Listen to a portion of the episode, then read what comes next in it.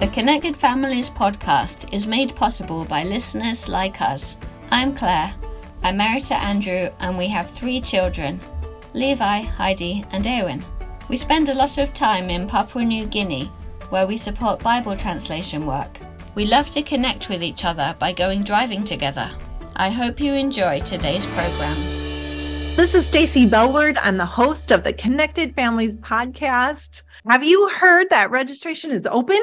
We have been talking about the new course called Sensitive and Intense Kids for months now. It launched and it's open. It's time to go and check it out. All the information is in the show notes. Well, our purpose for this podcast is to guide you to receive God's grace and truth and then to equip you to pass that grace and truth on to your children. Well, if you've been tuning in to all of our podcasts, the last three at least, we do three a month also, you might be thinking that we're in a series. We're not intentionally in a series, but these are topics all related to the sensitive and intense course. So last week we talked about advocating for your intense child with teachers, with doctors. We talked with Mandy Kuda. She's a doctor about when is the right time to get a diagnosis. So today our topic is on how to empower your differently wired child. Today, I have three special guests. On the first half of the podcast, I'll be talking to two of our Connected Families parent coaches, Katie Wetsell and Corrie Thetford. And then get this, you guys, for the second half, I invited Katie's 13 year old son, Ryland, to come and join us. He's going to talk about his own personal struggles and just what has helped him through those daily struggles. And that's going to be really fun. That's a treat for all of us. So, Corrie and Katie, welcome to the podcast. Hey, excited to be here. Yes. Yay. It's so good to have both of you back again. You come on every so often for various topics, and we always love having our parent coaches. Well, you know, to just start off the show, I already used the phrase differently wired. And I want to just maybe define that because in my mind, I think it really should be differently and wonderfully wired. And when we use that phrase, we're really talking about the intense kids in our life, the neurodiverse kids. They could have a diagnosis or maybe not. Maybe it's anxiety. They have underlying trauma. Maybe the diagnosis is OCD, dyslexia, autism, ADHD, sensory craving, or not all of the things that you know that kids have and that we're working with as parents and so it's a broad definition is what i want to say and you know the funny thing is that even as i've learned more about all this i've thought huh I think I was a differently and wonderfully wired child myself. and I've thought that as I parented my kids and just learned more. So, hey, we're all in the same boat, aren't we, Katie and Corrie? Yes. Oh, yeah. For sure. And so we're raising these kids and we're learning about them and we learn more about ourselves. So why don't we just start off with having you introduce yourselves and what's some of the differently and wonderfully wired things that are going on in your home that you've learned to parent? So, Katie, why don't you start first? Yeah. So I have four kids. You know, I think my first one was that classic sensitive and intense. He was great at school and at church. Well, maybe not in the worship service. In Sunday school, he was fine, but the church service was a bit harder. Started to wear him out. But yeah, a lot of sensory and a lot of intensity that I had to learn how to be compassionate towards and and coach him through. And then we started school and my other kids started having challenges around motor skills with handwriting, even just going up the stairs for one of my kids had to work on that. Dyslexia, one of mine had struggled with reading and we found dyslexia. But even little things like color blindness and big things like OCD and Tourette's, a laundry list. I should probably stop there. But there's a lot of ways my kids are uniquely wired that have presented challenges at home and at school. And we've done a lot of good work navigating that. And is it good now? Yeah. And for me, I'm Corrie, and my husband, Alan, is also a certified parent coach. And we have four kids ranging in ages from nine down to six months. And I homeschool. And, you know, similar to our journey with finding connected families in the framework, maybe with a child who wasn't responding in the traditional way that we thought, I'm the parent, you're the child. oh, there's a whole lot more going on here. Oh, the framework is helpful for my entire family. Some of this learning about a different wiring is so helpful. I'm excited to talk today about it because I think these things we're going to talk about are so helpful, whether you have a child who you would notice as differently wired or not. I mean, some of the things that have come up in our home, like sensory sensitivities or intensities, you know, maybe uh, as Colleen Kessler on Raising Lifelong Learners talks about it, these asynchronies, you might need more support in one area and less in another, and you're just trying to navigate it all. Alan and I have found for ourselves a whole lot of understanding as well. I never knew I was sensory, Corrie, and I actually am. so working through that and understanding that for my kids has helped me. And that's been that's been something else. Well, you know, this is connected families our parenting framework, we start with the foundation and we start with asking what's going on in me. And so we want to start there with this topic because we have to, don't we, Katie and Corrie? We talked about that before. We have to. A parent has to start with that question. I can remember when we first got the diagnosis of dyslexia in our house. Wow, what a flush of emotions. It was like relief because now we actually have a name. We know what we're working with, you know, because we walked through so much struggle of reading and all of these things. And then I started to learn, oh, wait a minute, it's it's inherited. So guess what? I learned about myself. I have dyslexia and I had to work through all of that. And then it was the shame of maybe how I had parented in the past and how we had talked about some of those difficulties in daily life. And there's just so much or or maybe even the toxic thoughts and beliefs that I had about laziness or stubbornness or so much emotion that goes on right in that time when we start to learn more and I have to then start with what's going on in me and understand all of that. And so I want both of you to just talk a little bit about your process of that question, what's going on in me, and how that sets you up to then be there for your kids in a way that's helpful. Yeah. Katie, why don't you start? Yeah, I think I definitely start out feeling like I, I have to fix something. And then when I don't understand what's going on or how to fix it, or even I understand what's going on, but I don't know how to fix it. I feel inadequate. I feel like I'm mm-hmm. failing as a mom because my kid is struggling and, and I can't help them get out of it. Or I feel guilty. Like, what have I done that might have caused this? Or, you know, is it making it worse? I feel like it's my fault. And then definitely there are voices, there are people in your lives close or just on social media that will tell you it is your fault and you're doing everything wrong and here's how to do everything right. And you know there's a lot of chatter. And it really helped me look at it in a different light when i brought it to the scripture. I remember it's actually one of my kids like bible stories books the story from john 9 where jesus saw the blind man and his disciples asked was it his sin or his parents sin why he's blind? And jesus said neither it's for God's glory that he's blind. Like get teary just talking about it because it was so freeing. Wherever this came from, genetics, trauma, uh, who knows? The point is for God's glory. And as I read through that story, then you see all the people who were there debating what had happened. Was it really even the same guy? Was he really blind from birth? And they even went to his parents to ask if he was really blind from birth. And then they talked to the guy what really happened and try to discount Jesus healing him. But Jesus came to the man and revealed himself as the Messiah and he believed. And so that hope that like these challenges are to bring God glory and these challenges are to help us see Jesus and to know him. And that reframe just again brought freedom.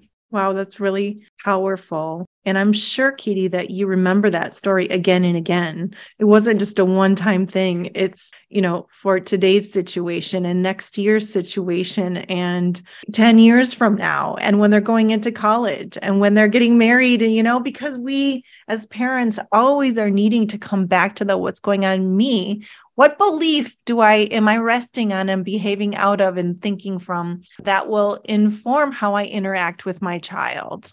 Yeah. Yeah so that's such a good practice to do to stop put a little pause on the anxious thoughts whether mm-hmm. they're about yourself or your child and to take it to the lord and go to his word go to him in prayer what's going on in me. You know i think that that work of our foundation of what's going on in me before we can even correct our children or coach them, even if we've got really great tools and we're listening to this podcast and we're going, oh, that's a good tool. That's a good one. I want to try that. Before we even do that, or even showing empathy for them, let's step into what's going on in us first, because I think that helps us when we are okay, even when our child is struggling. That is the first and ongoing work, taking our fears and anxieties to the Lord, letting Him help us have new graceful truths. I know for me, a fear and anxiety of the future crops up a lot with yep. sometimes with differently wired kids. You might have some different behaviors, and you might think, or I have thought, okay, I just told my child to go pick something up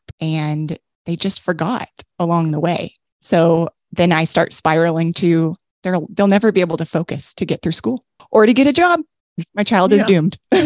yeah. But you know, if I can take that to the Lord and maybe he can reframe that to something like she follows with passion the things that she's interested in. It's a helpful starting point before I get into the the next steps of the framework, the next levels of the framework. And it's work that we need to do all day long, right? For all of the things. I'd like to move into some real practical ways that we empower our differently wired kids. So, could we start with talking about experiences? Now, we've named all all of the different things and I know between the three of us, we have seen various therapists and so could we just talk a little bit about that? Like how have you empowered your kids with therapies? I think therapy is a great opportunity to learn with your child sometimes I hear parents really desperate to go to therapy to get their child fixed. And I've been that one. Who's the therapist that'll fix my child?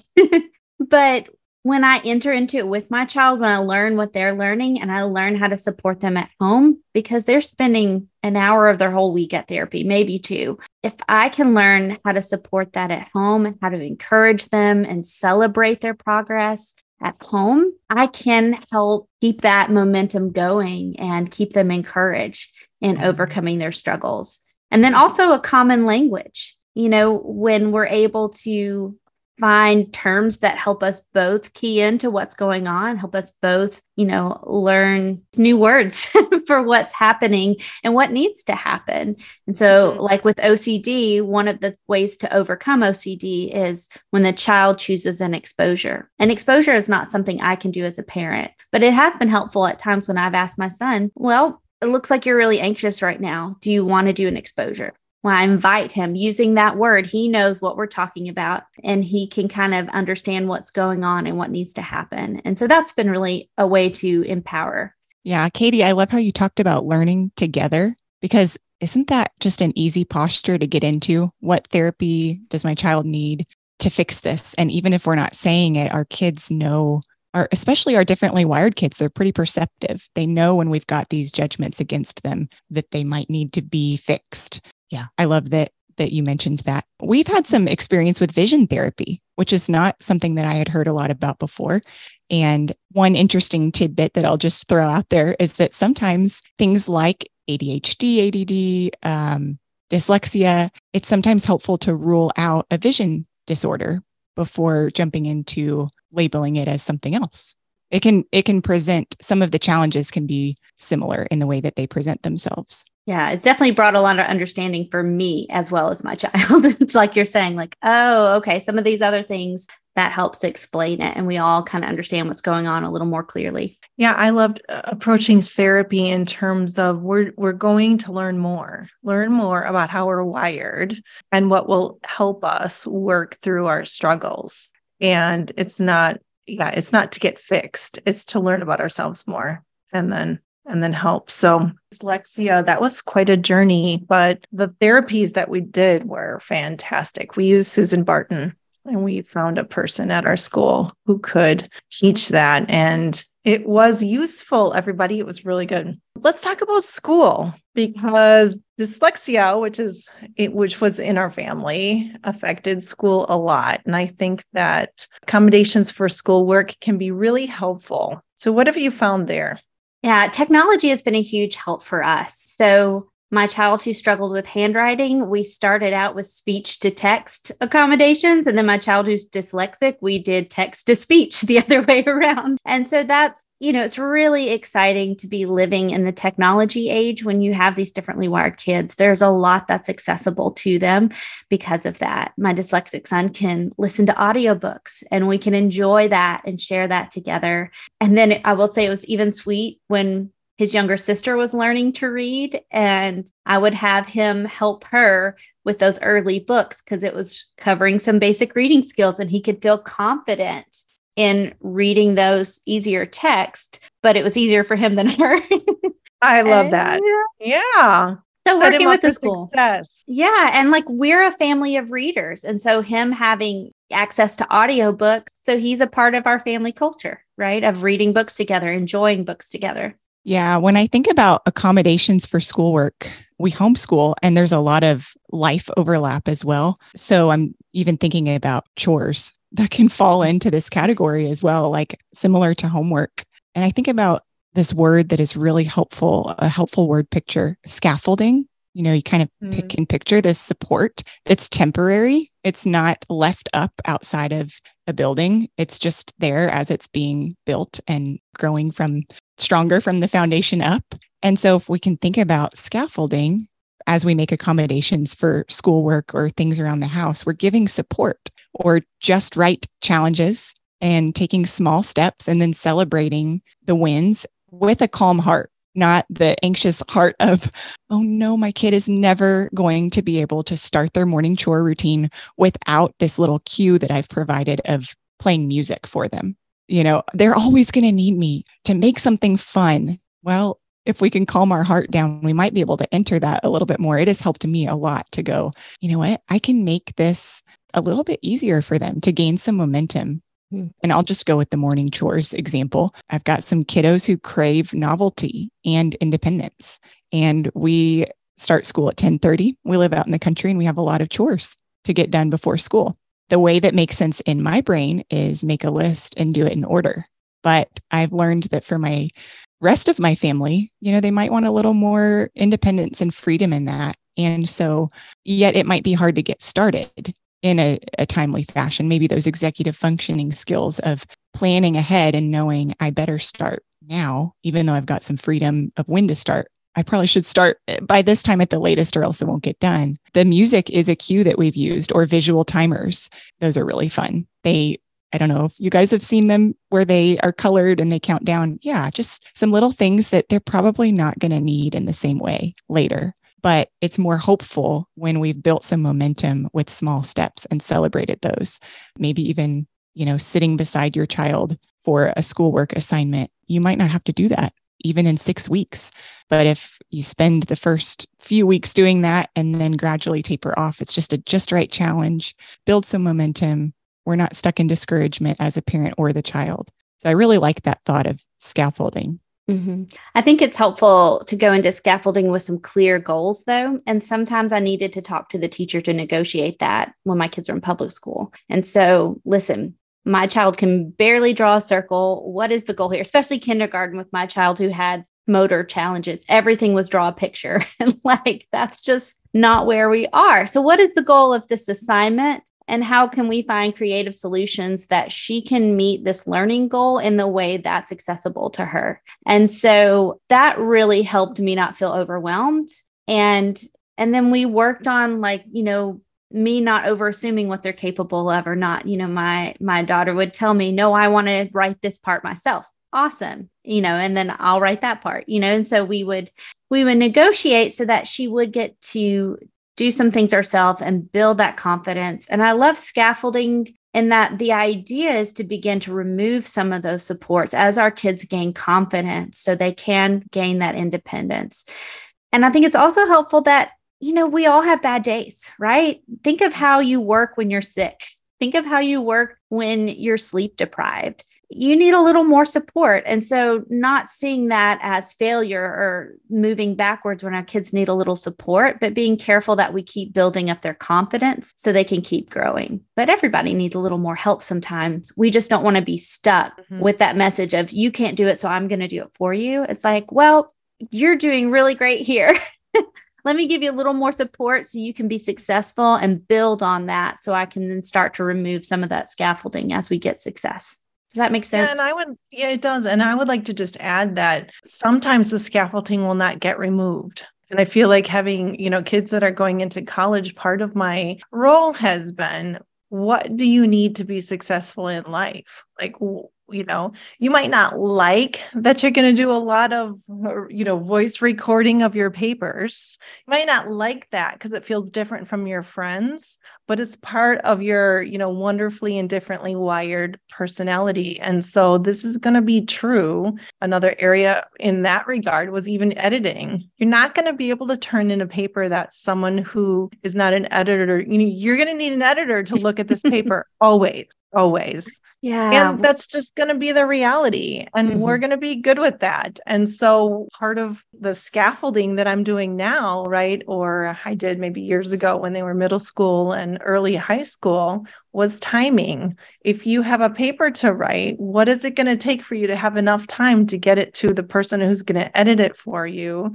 The dysgraphia of you just get it all going going before you turn it in. So I just wanted to add that. So we can talk yeah, about I love, love the idea of scaffolding. Sometimes it can go away. Sometimes mm-hmm. it's just the patterns that we need to support our kids to grow into. Yeah, you were really equipping your kids with life skills. Mm-hmm. And I agree. There are some things that I use as an adult that I think I would have liked to have learned this a little bit earlier, that this is just how I work and how I support myself to get started on something. Yeah, I definitely think of thought about that. Like, okay, well, the goal is to be a functioning adult by the time we get to college. I mean, with my son, technology is a huge one. You can use a computer in college. And even I had family members who used computers when they were took up a whole room at NASA because and, so I knew about this motor skill challenge in my family because I heard these stories about how hard school was, but then they got into occupations where they didn't have to do as much handwriting. So I thought about that. No, you can use technology. And then recently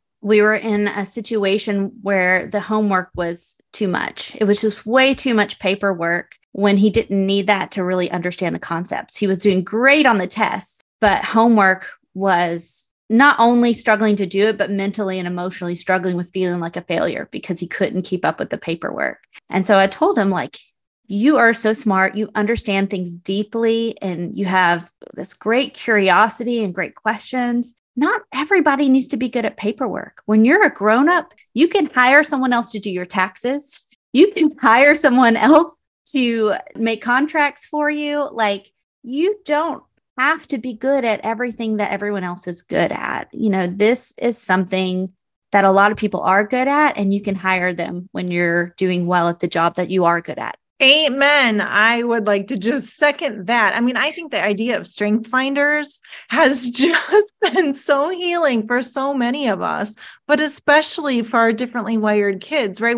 We all have strengths and we all have weaknesses, and we can minimize our weaknesses, right? Put it aside, hire somebody else, and we can work on our strengths. And I love that idea because our kids are going to have to work harder sometimes in certain areas. Well, that is the truth, but I love encouraging my my daughter. You're not going to write papers your whole life. This is one season.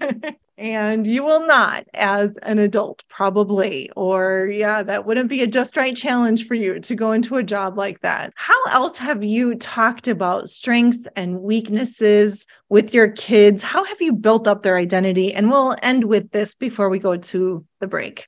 Yeah i love positioning my kids according to their strengths. And so my oldest two definitely were very different my oldest one is a sponge. He learns quickly, he moves quickly, he operates quickly.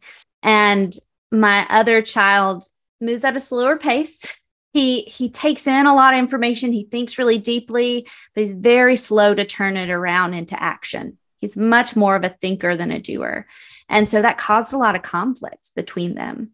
But as we began to praise each other's strengths and like you know this is this is how you each are. This is what you're both good at. How can we use that to have fun together? Like what's the mm-hmm. advantage? So i remember you know, them writing stories together, or, you know, one would build the Lego set and the other would tear it down.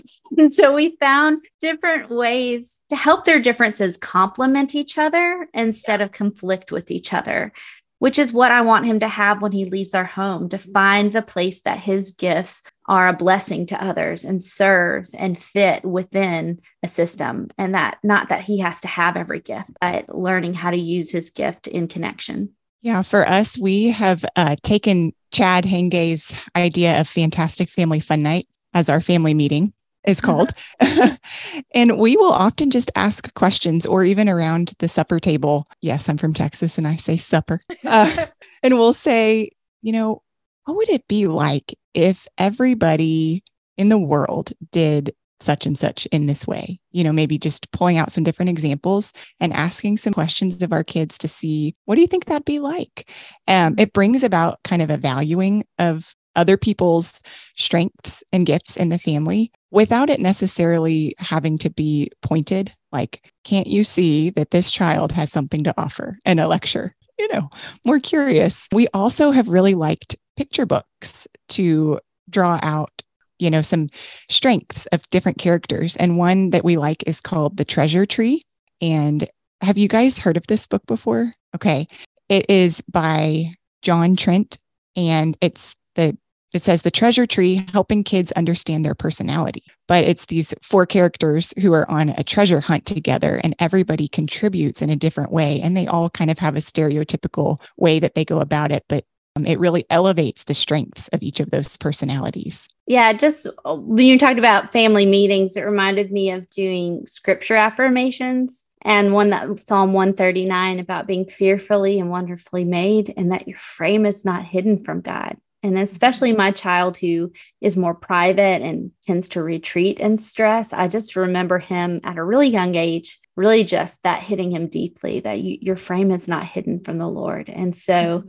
you know you're made on purpose you're made this way on purpose and for a purpose and so making like keeping that connection to the lord you were made for god's identity. glory they were made for God's glory. That's right.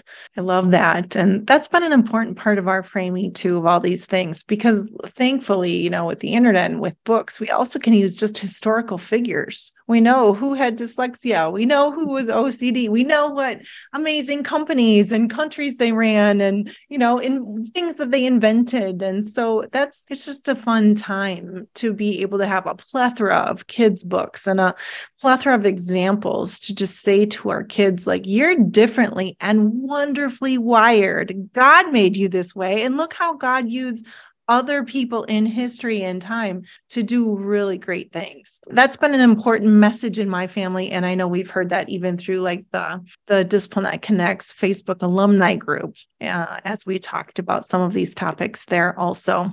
This has been really fantastic. Thank you, Katie. Thank you, Corrie, for being here. This is only half of our podcast today because after the break, we get to invite Rylan on. That's Katie's 13 year old son. So he'll be coming on in just a minute. But I just want to say thank you to Corrie. And Corrie, I know we'll have you on in the future, but thanks for being with us so far on this It was podcast. fun. Thank you so much. Is your child struggling again? Are they frustrated and taking it out on everyone around them in an uncontrolled, argumentative outburst? It might be a classic toddler tantrum or an older child stuck in explosive patterns. You can turn these emotional outbursts into a big win, a win where resilience is learned and your child feels empowered and capable.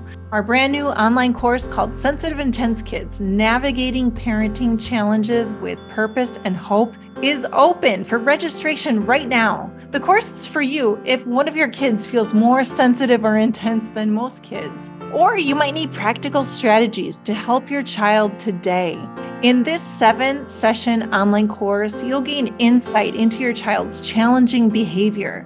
You'll learn how to connect well when you respond and you'll learn how to prevent some of those excessive challenges. Then coach your child toward regulating their big emotions and growing in flexibility and resilience. Go to our show notes for links to find all of the details. The community cohort version of this course will run once a year and registration is open right now.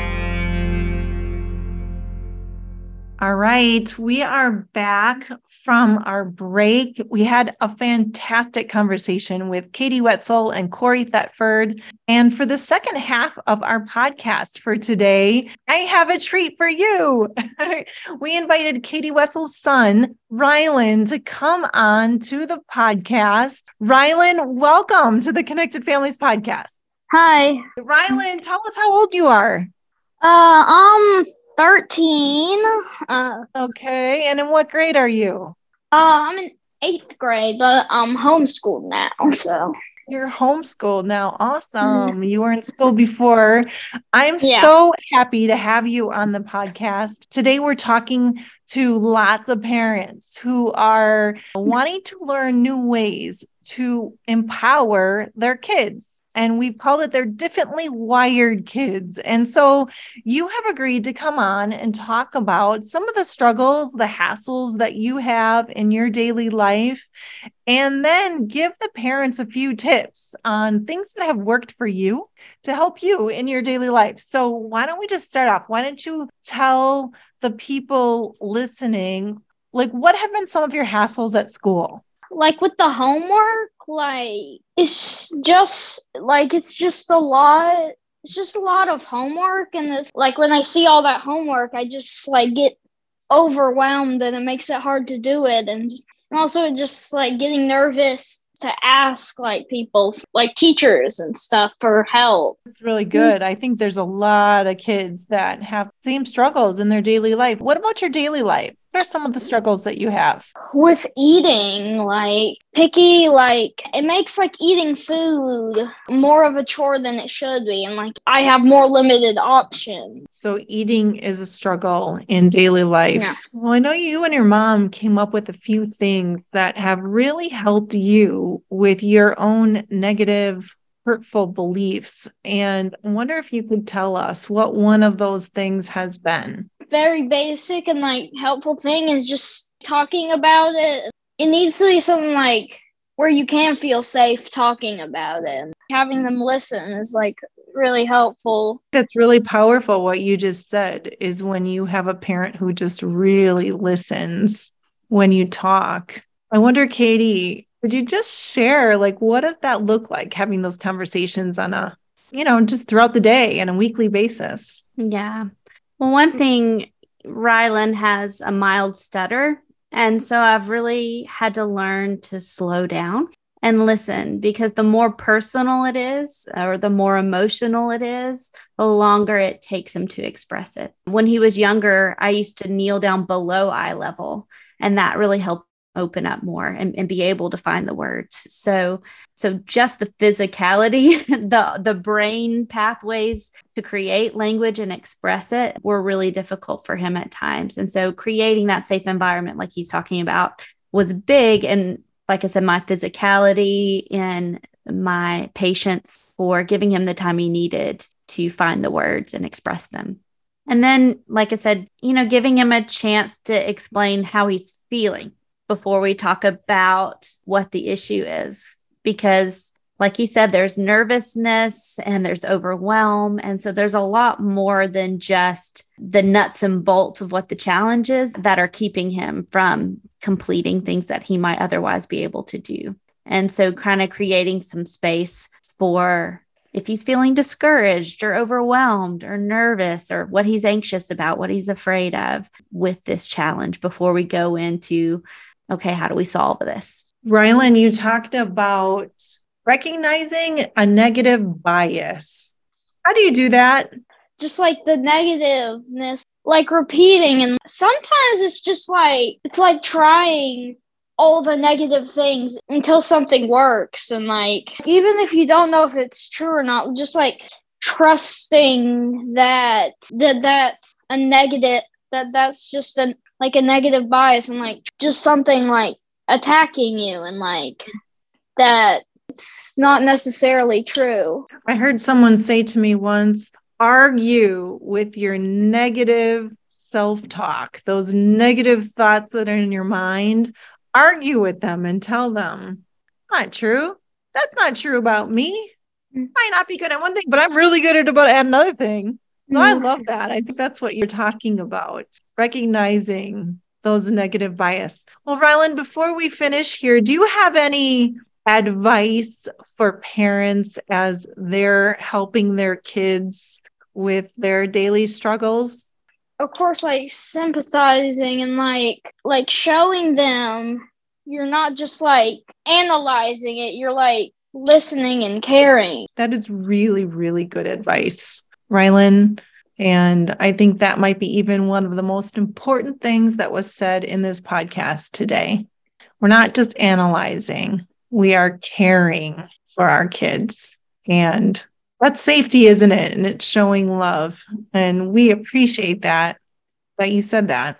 Katie, do you have any final comments? You know, that last statement I will say is because I have tried to just analyze him. He knows the difference. He's experienced me coming in just trying to fix things. And when I slow down and really listen and I'm really caring, and then we move together towards fixing things, we move together, maybe not right away, even. Maybe we like, we're going to figure this out. But first, let's go do something fun together, you know? Mm-hmm. So I will say that as an encouragement to parents is just to keep connection with God, right? Finding your security for yourself and your child and your futures in God's grace and and keep trying to share that connection with your child and the answers will come sooner or later. You know, the annou- more sometimes you just need more time for more information to even to even be able to know what's going on.